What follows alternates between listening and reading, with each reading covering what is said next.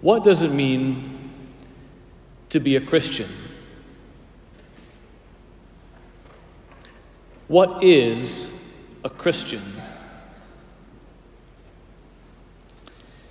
We're coming up on the feast of Christmas in a few weeks, and almost 20 years ago, Pope Benedict XVI wrote a letter on Christmas to the church called God is Love. And in the very beginning, he talked about what it means to be a Christian.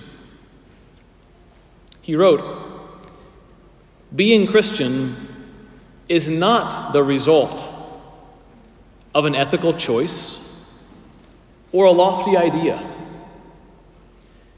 but the encounter with an event, a person, which gives life a new horizon and a decisive direction. St. John's Gospel describes that event in these words God so loved the world that he gave his only Son, that whoever believes in him should have eternal life. To be a Christian is, first of all, the encounter with a person. It's to encounter Jesus of Nazareth, who is risen from the dead and who is now accessible to any and all by simply calling on his name in faith. That's the first part. It's an encounter with a person, the impact of a person's life and presence that changes my entire outlook. And that encounter gives rise to the second thing, which is that being a Christian, the encounter with Jesus, gives life a new horizon and a decisive direction. A decisive direction, like it's somewhere to go. In following Jesus, we follow him who is the way. Anything we have in life we begin to follow that we follow after, whether it's a person or a career or an interest, especially things that are lifelong, we ask ourselves, which way does this lead? Where will this path bring me? If I keep on following it to the end, what's the destination? What will happen to me once I get there? And even more so, who will I myself become once I get to the end of this path? Being a Christian is the encounter with the living Jesus, risen, and a whole new direction to go in, a whole new destiny. Tonight we're celebrating a woman named Mary of Nazareth. She was a woman who had a powerful encounter with Jesus Christ, which gave her life an entirely decisive direction to go in. And the church tonight gives us a beautiful answer to this question of what does it mean to be Christian? What does it mean to be Christian? It gives us an answer through chapter 1 of Paul's letter to the Ephesians. He writes, We were chosen so that we might exist for the praise of his glory. What's it mean to be a Christian? It's this we were chosen so that we might exist for the praise of his glory. To be Christian means that my entire existence is to praise the most holy Trinity, to be the praise of the Holy Trinity Father, Son, and Holy Spirit. To be Christian is to have perfect union with God and his everlasting life of love. And this is a deep mystery because this is not just about something I do, something I'm interested in, one part of my life among many. Kind of like putting on different t shirts day by day. I put this t shirt on today, this t shirt on the next day. I wear this jersey for my sports team. What Paul is saying is that my entire existence, your entire existence, your being, your identity, your purpose, what your life means, is about becoming the praise of God. Becoming a being of worship.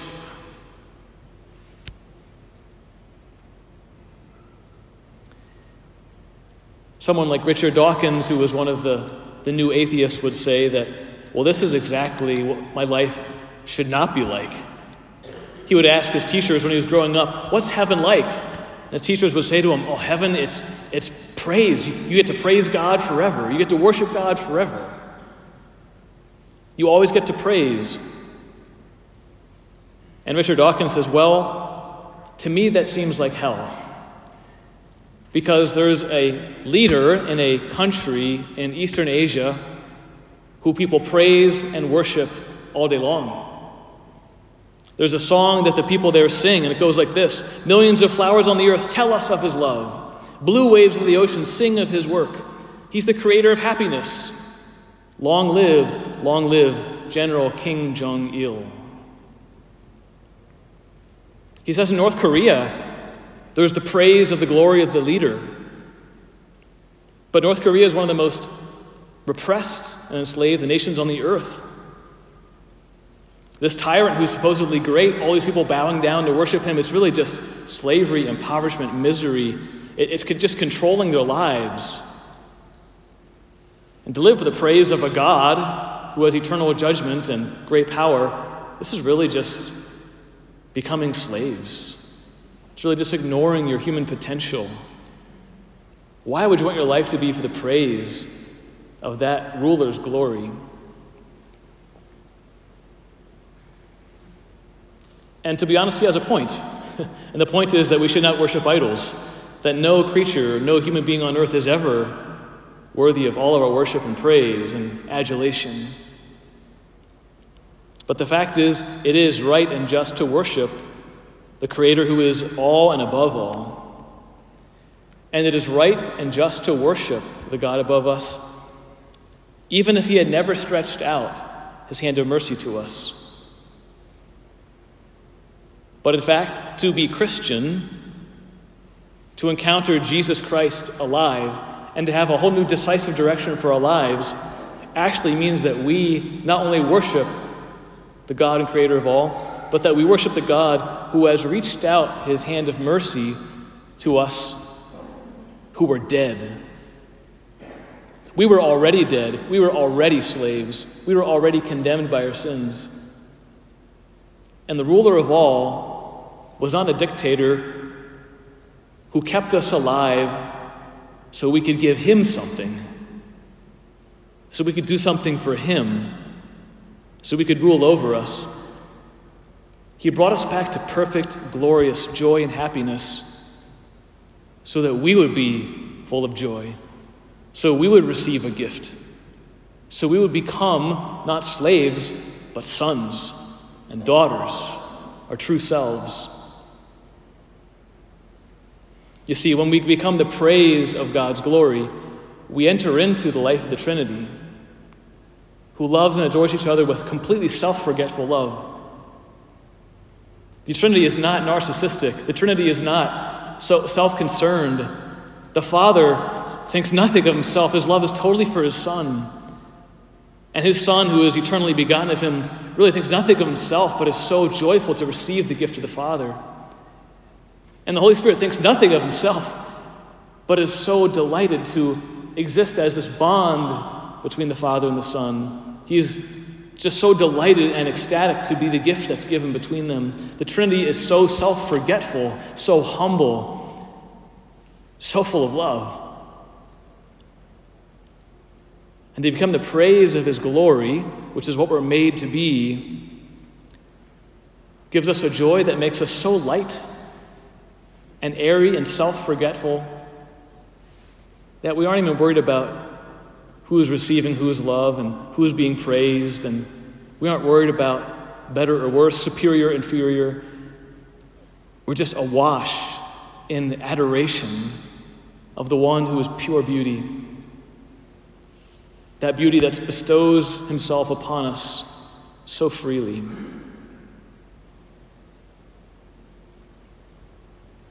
Paul says that we were chosen for just this before the foundation of the world. Think about that. Before any single star burned with light in the universe, God looked upon you in his mind and said, I choose you for this joy. St. Paul says God wants to bless us to be holy and without blemish before him. Have you ever wanted to be pure? Have you ever wanted to be just entirely clean? Nothing weigh you down, no spot, no blemish, no sin.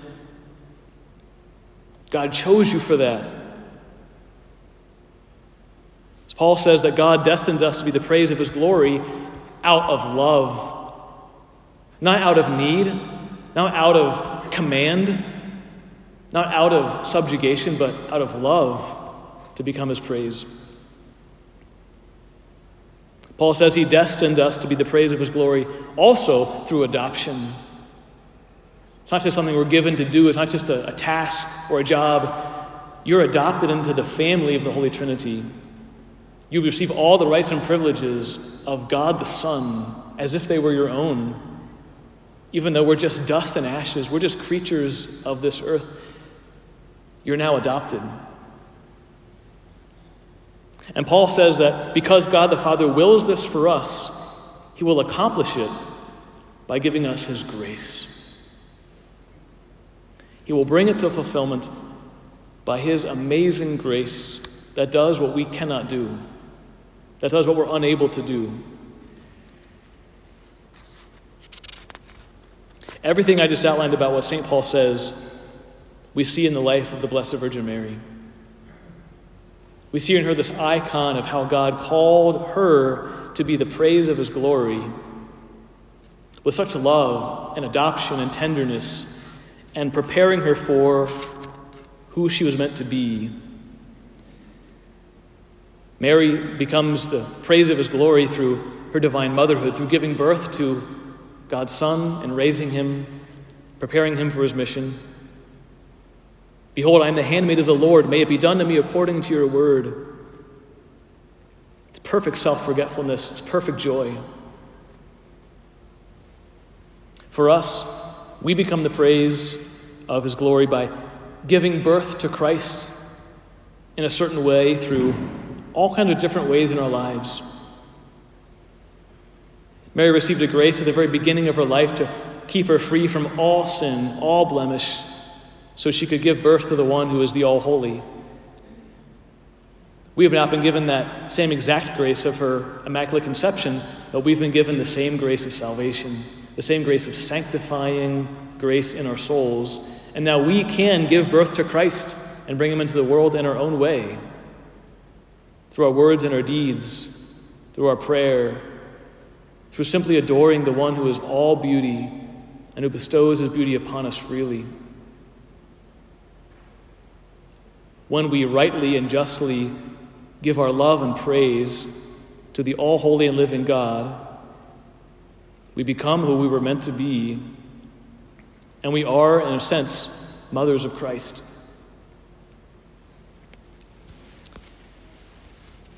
Friends, this is a great mystery, and if we tremble before tonight, if it seems like a lot to drink in, I'm not surprised. God wants to overwhelm us with His love and with His mystery. He wants our souls and our eyes to be too stretched above what's normal, to see ourselves and to see others differently. This is why we must have recourse to the saints. They are people just like us, but they lead us in the path of prayer. one of the saints who I want to give to you tonight to conclude is Saint Elizabeth of the Trinity who herself was so struck by this line from the first chapter of Ephesians, she pondered it her entire life as a Carmelite nun at the turn of the 20th century. And she herself talked about what it meant to become the praise of his glory in the context of the Mass.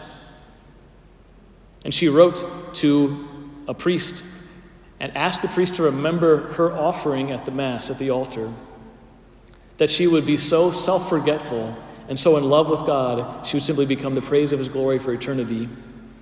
And this is what she wrote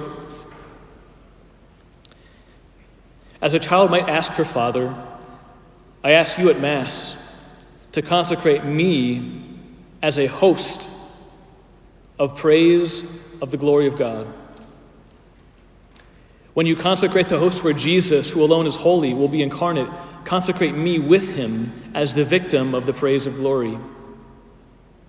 Until all my aspirations, all my movements, all my actions pay homage to the Holy One. Oh, consecrate me until I were no longer me, but Him. Would that the Father could, in looking upon me, recognize Him. Would that I be conformed to His death, that I would suffer in myself whatever is lacking in His passion for His body, which is the church. Thus bathe me in the blood of Christ until I be made strong with His strength.